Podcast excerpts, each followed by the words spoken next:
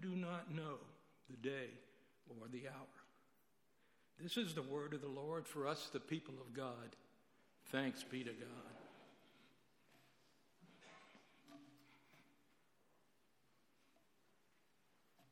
Thank you, Russ, and thank you, Bell Choir, for sharing your gifts of music. We continue on in a sermon series over the summer months here at United Church on the parables, and we turn to the parable of the wise and foolish virgins today. Let us pray.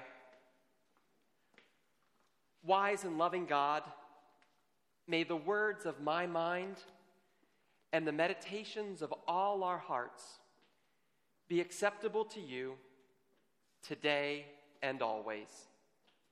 Amen. As some may be aware, my wife Emily grew up in Naples, attended Gulf Coast High School, and played on their basketball team. Well, she can remember quite well one evening in high school playing an away game in Fort Lauderdale. Following the game, members of her team got into the car and they had committed the cardinal sin of Alligator Alley not enough gas. Well, the anxiety in the car, you could just feel it. Uh, to the north and to the south was just a swamp. It was dark, and the alligators were licking their chops. Well, thankfully, they made it just in time to the one Indian reservation gas station and filled up the entire tank. But you can bet that any time my family travels across Alligator Alley now, we will always have enough oil. To have enough oil it's a lesson as important for driving across Alligator Alley as it is in the spiritual life. For Jesus imparts to his disciples a lesson about making sure that they have long haul faith for the entire journey in and through the parable of the wise and foolish virgins. Walk back into this text with me a text about having enough oil until the very end of the age. Once upon a time, said Jesus, the kingdom of heaven is like a time in which the bridegroom is coming for a wedding. But there are two sets of people a group of wise virgins and a group of foolish virgins. And they all want to go out and meet this bridegroom who is coming. And so said Jesus, there are this group of foolish virgins who do not have enough oil for their lamps, and a group of wise virgins who bring plenty of oil for their lamps. They travel out and they go to bed, and at midnight the cry comes out that the bridegroom is here. So all ten of the virgins begin to start trimming their lamps, and the wise virgins have plenty of oil, and the foolish virgins say, Wise virgins, can we borrow some of your oil? And the wise virgin said, Well, we don't have enough oil for both us and you, so you're going to have to go buy some. So the foolish virgins went out and started to find some people who they could buy oil from. But in the meantime, the bridegroom comes. And when he comes, the wise virgins enter into the wedding banquet. The door of the banquet slams shut, and by the time the foolish virgins re arrive, they knock on the door. The bridegroom opens up the door and says, I don't know you. Jesus summed it up this way He said, So it will be at the end of the age. So keep watch. The parable of the wise and foolish virgins kind of presents for us this dichotomy, and there are no surprises in interpretation. We have this bridegroom in the text who appears to be the Christ figure. The oil in the text appears to be faith. And the desire of Christ in telling the story seems to be that we ought to have enough oil or enough faith to be prepared to meet Christ at the Parousia or the coming of Christ back to earth. And in being presented with this dichotomy, we kind of have to decide which are we? Which one of the five are we? Are we wise or are we foolish? Do we have enough oil? From time to time in our lives, we are one of the foolish virgins in this text.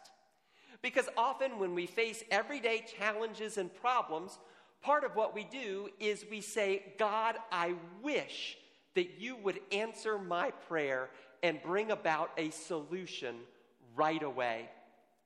Consider for a moment a challenge or an adversity or a circumstance in your life recently, and you've said, I really want this to be solved immediately.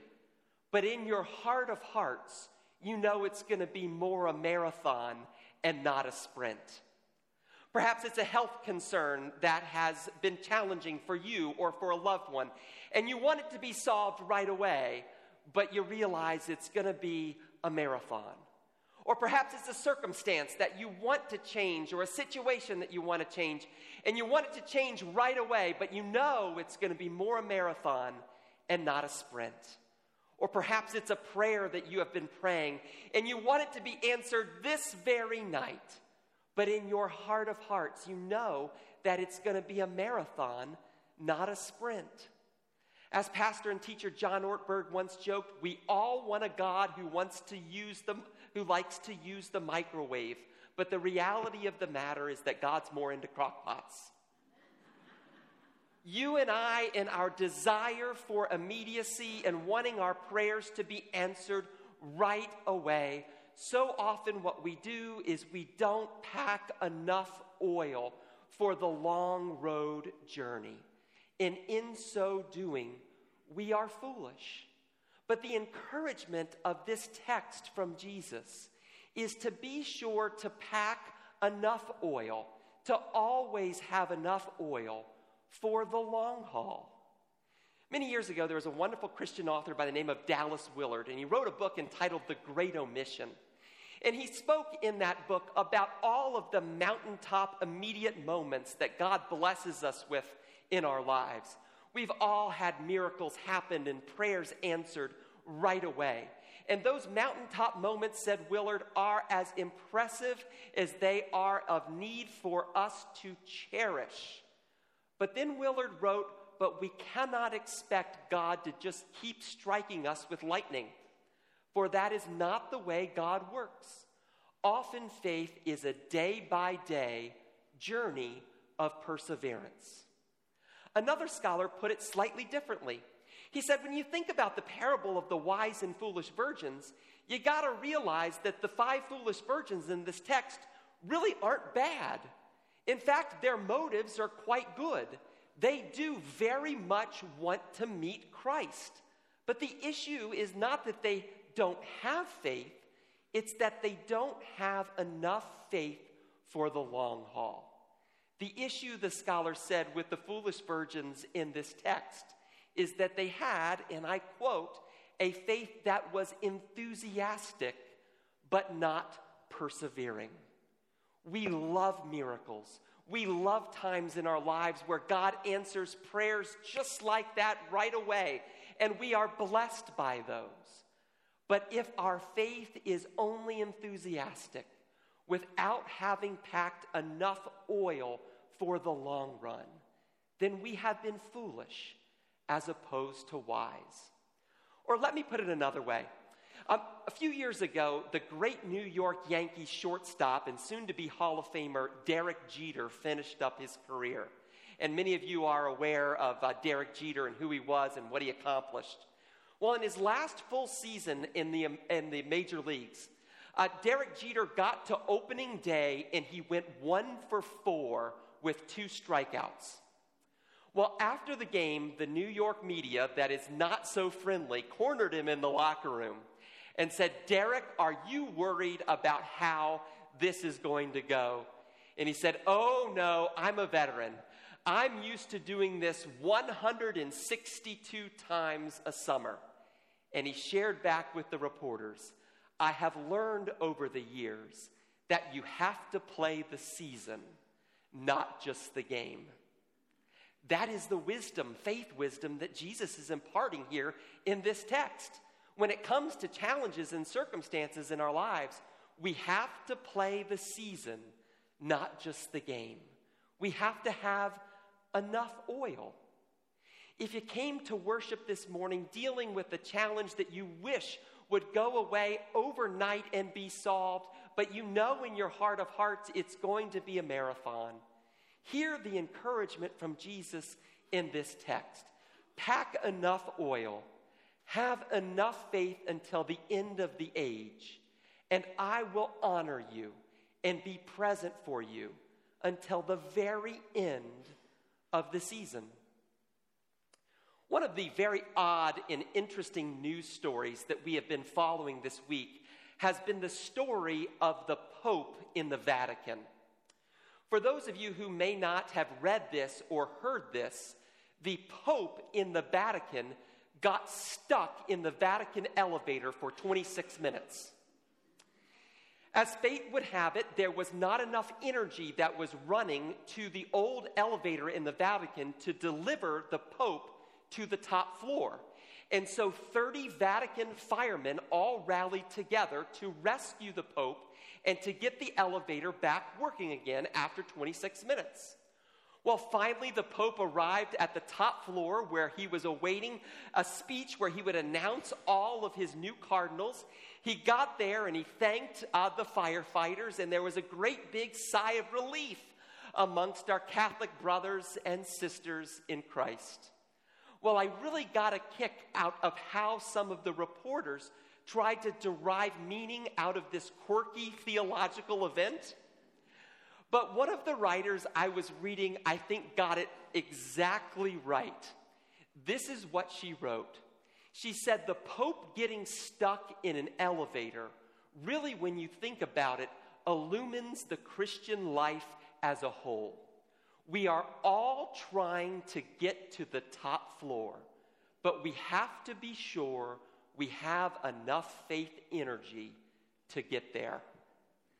You got to have enough oil, said Jesus, to not just deal with the game at hand, but to play the entire season, to make it all the way through the concern, all the way through the journey, all the way down Alligator Alley, all the way to the end of the age.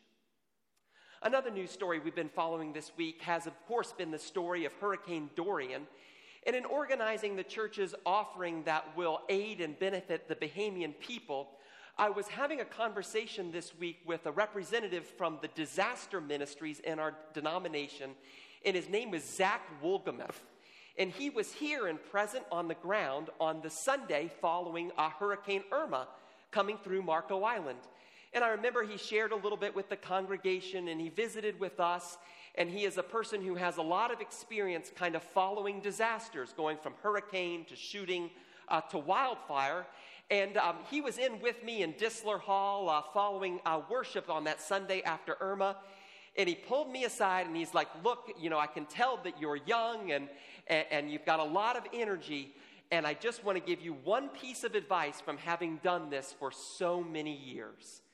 And he shared back with me, You want this to be over tomorrow or next week, but it won't be. Young man, have enough gas in your tank.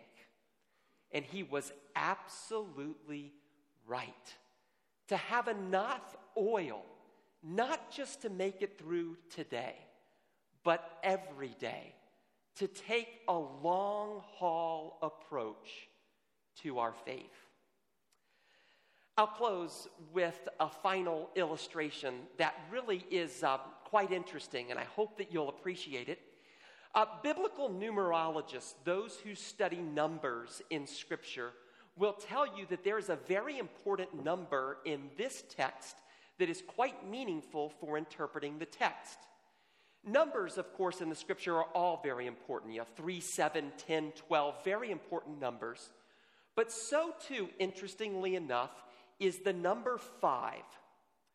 Throughout the Bible, the number 5 is a number that is associated with wisdom and balance. We have five fingers and five toes. God has given us uh, five senses. Uh, when it comes to the Ten Commandments, there are five commandments that deal with our relationship with God, and another five commandments that deal with our relationship with one another. And part of what the scholars say is that this number five in the parable, there being five wise versions, is of great importance because those five were wise and they were balanced in their long haul approach to the faith. And the scripture passage, according to the scholars, that is most like this one in the New Testament, now this is going to shock you a little bit, is actually the story of David and Goliath in the Old Testament. Trivia question When the young boy David went and took out his slingshot to slay Goliath, how many stones did David put in his pouch? Five. That's exactly right. And you know what scholars are in agreement about? The reason why the young boy David put five stones in his pouch, and you can read about this in 2 Samuel chapter 21, is that Goliath had four brothers. And so part of what the scholars say is that the young boy David had enough wise faith, enough balanced faith to pack enough stones, enough ammunition, not just to conquer the giant of that day, but to go on and slay four more giants as well. He had enough oil. May the faith of the young, wise King David, may the faith of the wise virgins be our faith until that day comes when we meet Christ face to face and finally arrive at the top floor.